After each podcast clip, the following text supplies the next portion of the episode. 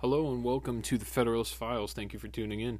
This is going to be my very first edition of the Federalist Files. I'm going to be going through Federalist number one. Um, as discussed before, my very first introductory, if you have not viewed or listened to it, uh, the Federalist Files, this podcast purpose will be to look through the Federalist Papers and to figure out what exactly our founders uh, put forward in our Constitution and the meaning thereof. Um, just give you a little background here. the Constitution was adopted October, I mean, I'm sorry, September 17th, 1787. And the very first paper here, written by Alexander Hamilton, was October 27th, 1787. So this is about a month and a week, month and 10 days from uh, the original adoption by the uh, by the Congress assembled, which is what they called it in the Articles of Confederation. Uh, the reasoning for these this assembly was because some of the founders found that the uh, that the existing Constitution at the time, the Articles of Confederation, was founded as inept. Uh, it was a dead letter, essentially. It did not give the government the power that it really truly needed to raise troops, uh, offer stability. It didn't really employ any. Um, it did not ensure your liberty through stability, which is actually the topic of this very first paper here. Uh, Alexander Hamilton, as I said before, was the was the writer. There was three different writers in the Federalist Papers. Alexander Alexander Hamilton wrote most of them. You got James Madison, on a lot of the much more significant ones. Uh, I believe 10, 51 he wrote. I believe he writes a lot into the legislative branch, mostly. a lot of his stuff, a lot of the specialization. His a lot of James Madison's leanings and aims are much towards uh, liberty, whereas uh, individual liberty, whereas Alexander Hamilton was found more of a more energetic, powerful federal government, which is much more what he wrote towards, and the organization thereof. Uh, so, you know, this I'm, I'm going to go wrong with the uh, the very first paper here. Hamilton opens up with this strong statement, and I quote: "After an unequivocal experience of the inefficiency of the subsisting federal government." You are called upon to deliberate on a new constitution for the United States of America. Uh, essentially, this is, I guess, a call call to action to the citizens that are going to be reading this paper. And uh, these Federalist Papers were written throughout. I believe it was, I want to say something like six to seven months. Um, I will eventually, over time, get to the, um, the organization over time. Uh, this this paper it was written in multiple papers throughout the United States, mostly New York, to try to uh, ensure the pe- that the people would adopt this constitution. It was to sway them, and this essentially this very first statement is to to sway those uh, those readers.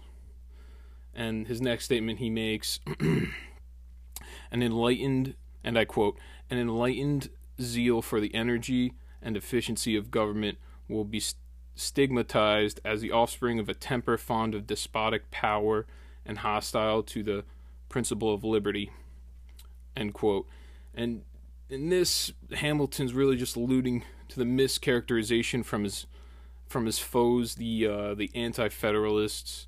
See, there were, there was two different parties in this adoption of the Constitution. There was the Federalists and the Anti-Federalists anti federalists believed that writing a uh, stronger constitution for a stronger federal government was antithetical to the liberty of these citizens of the United States, whereas the Federalists believed uh, building up an energetic and robust federal government would actually ensure the liberties of the people. So, in this scenario, unlike a lot of stuff you see today with politicians, the I guess you would call. I don't really want to call them politicians because I believe it's kind of um, it's almost disdaining to to who they actually were, the founders. but they both wanted the same thing. They just wanted it through different means, but the ends were exactly the same. Essentially, they were looking for much more um, stability, individual liberty, and through that statement, he's just Hamilton's alluding to the mischaracterization of the Anti Federalists, where they're saying that the enlightened uh, power of the new federal government that's looking to be established would be would be disparaged essentially. It would be condemned uh, as despotic or uh, overpowering encroaching that's the way in which they criticize it to get the people not to approve the Constitution from the anti federalist side. Whereas the Federalists were all in because they believed that building that strong federal government would actually ensure the individual rights of the citizens. And from here he continues, Hamilton. He states, and I quote, a dangerous ambition more often lurks behind the specious mask of zeal for the rights of the people than under the forbidden appearance of zeal for the firmness and efficiency of government. End quote. He's saying that the the zeal or the um, enthusiasm for the individual rights is uh, very misleading from the anti-federalists and Hamilton believed and he mentions it multiple times throughout the papers that that these these individuals, the anti-federalists, were really in it for their own self-gain and their own self-power and self-aggrandizement, which is why they they uh, mischaracterized a lot of his points. And you're going to see this much more throughout the paper. It's kind of a back and forth between the Federalists, anti-federalists. Uh, Hamilton likes to quote them, then, you know he fights with them, goes back and forth, just kind of like politics today. It's very similar. Uh, and then next thing that I quote here is, and I quote, Nothing could be more ill judged than the intolerant spirit which has at all times characterized political parties, foreign politics, as in religion.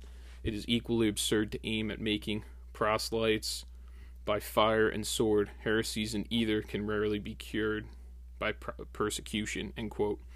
Uh, in translation, Hamilton here fears that political parties, as like religion, are subject to corruption, and converts cannot be made through the use of oppression, which has been the method uh, in many political and religious movements throughout history.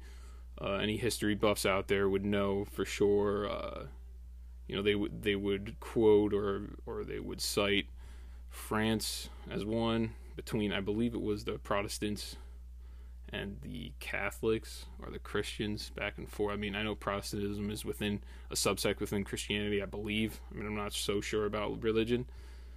But, I mean, essentially, he's just admonishing, he's warning the that party politics will will be you know ill judged. Party politics almost is a cancer. I guess he's he's trying to say that in some scenarios it could be positive, but he's warning the the readers that you know in this given scenario between the anti-federalists and the federalists, he's just warning of that that these party politics are going to be played for uh, ill reasons, for negative reasons um, let me see here. Now, it's a very general statement, but but now at the very end of this paper, it's not really a long paper. It's about two pages long. He he comes out with a mission statement, an outline of what the papers are going to be, what they're going to entail, essentially. And he states, I propose in a series of papers to discuss the following interesting particulars. And I quote the utility of the Union to your political prosperity, the insufficiency of the present Confederation to preserve that Union, the necessity of a government at least equally energetic with the one proposed to the attainment of this object, the conformity of the proposed Constitution to the true principles of Republican government, its analogy to your own state constitution, which that's a very, very important one, there. And lastly, the additional security which its adoption will afford to preservation of that species of government to liberty and prop and to property. And I end quote. Uh, this this is very important throughout the papers. Hamilton goes through this multiple times. Madison goes through this as well, and John Jay a little bit. John Jay doesn't write as many papers because I believe in the middle of writing, he he became ill. He was sick with something. He came back and he went on to be one of our, I believe, the very first uh, Chief Justice of the Supreme Court, John Jay. And there's, as you know, the John Jay College, uh, I believe, of criminal justice. And um, I guess what you're going to see in the future, as I summarize and analyze what's going on here in these Federalist Papers, is he does he does state many analogies to other state constitutions because when the anti-federalists will come up with a argument towards provisions that that are being proposed in this constitution. These provisions are very very similar to a lot of the state constitutions and sometimes the same uh, wording exactly the same in some of them. I know massachusetts a lot of the uh, provisions are taken from the massachusetts state constitution at the time. Um, so you'll see throughout these papers that hamilton will compare the state constitutions to the federal constitution because the anti-federalists are make make the argument that it's an encroaching government the federal government will be much too powerful and because of this uh, they will encroach on the rights of the citizens and they will take away individual liberties.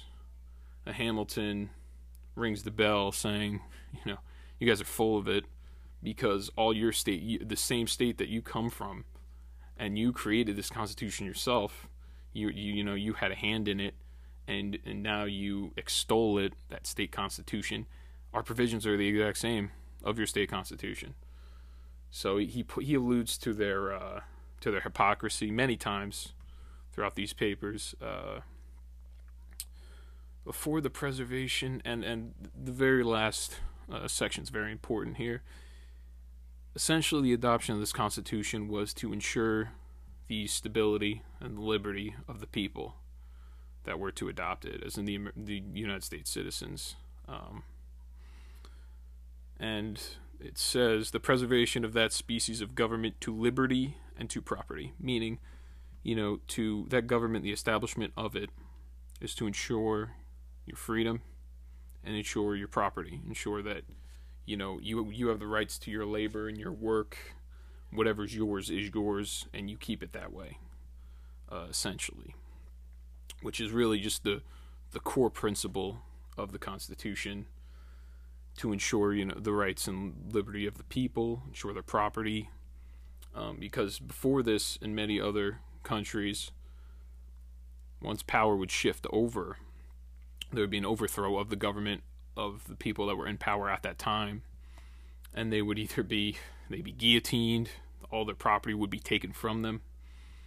So it was a swing left and right, left and right. You know, the Roman Empire the same way. The Fran- the there was a French Revolution. You know, there, there's a reason for all of these things. There's a reason that this Constitution was made and enshrined with these individual liberties, as well as this exact organizational structure of uh, government with the three branches and the and the balance of equal power or you know the attempt for equal power with these three branches there's a reason for that and that was to create stability.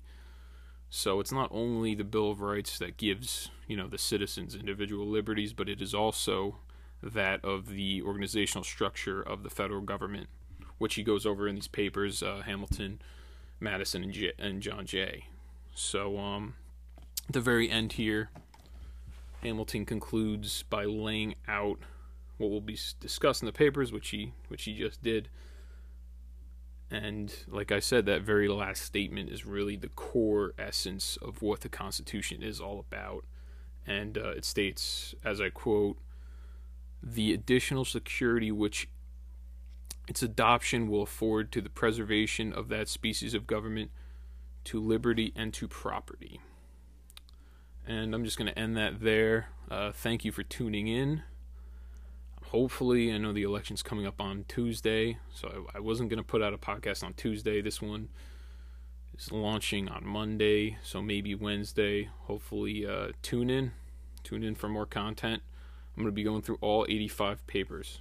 So, thank you very much. I'll see you next time.